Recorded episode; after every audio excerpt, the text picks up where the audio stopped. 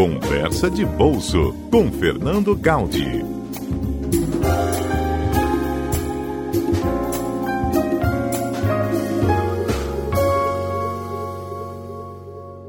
Vamos falar hoje sobre um dado que saiu essa semana da Organização Internacional do Trabalho que diz que mais de um bilhão de trabalhadores ao redor do mundo estão correndo o risco de ficar desempregados por conta da pandemia do coronavírus.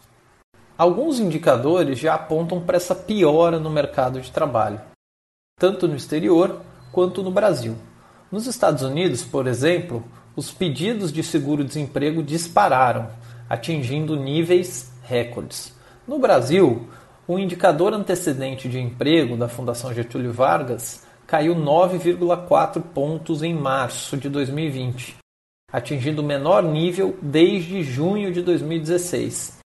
E mais importante do que isso é que essa foi a segunda maior queda da série histórica, perdendo apenas para a queda que aconteceu na crise de 2008. E a expectativa é que nos próximos dias, nos próximos, no próximo mês, na medida em que os efeitos vão se espalhando, essa, essa queda pode aumentar ainda mais. Um grande banco aqui do mercado brasileiro, por exemplo, ele projeta um aumento de 2,5 milhões de desempregados no auge da crise. Assim, as medidas de proteção ao emprego que foram anunciadas pelo governo são fundamentais para tentar mitigar esses impactos negativos. A redução da jornada e suspensão do trabalho, com contrapartida de ajuda financeira pelo governo, é um incentivo para que as empresas mantenham os postos de trabalho.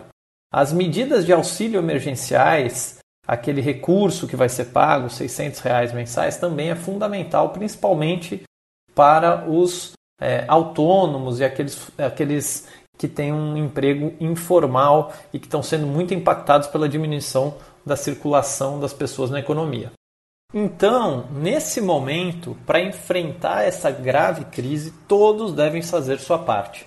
Os trabalhadores devem estar dispostos a negociar, os empresários devem pensar no curto e no longo prazo e buscar, dentro das possibilidades, manter os empregos.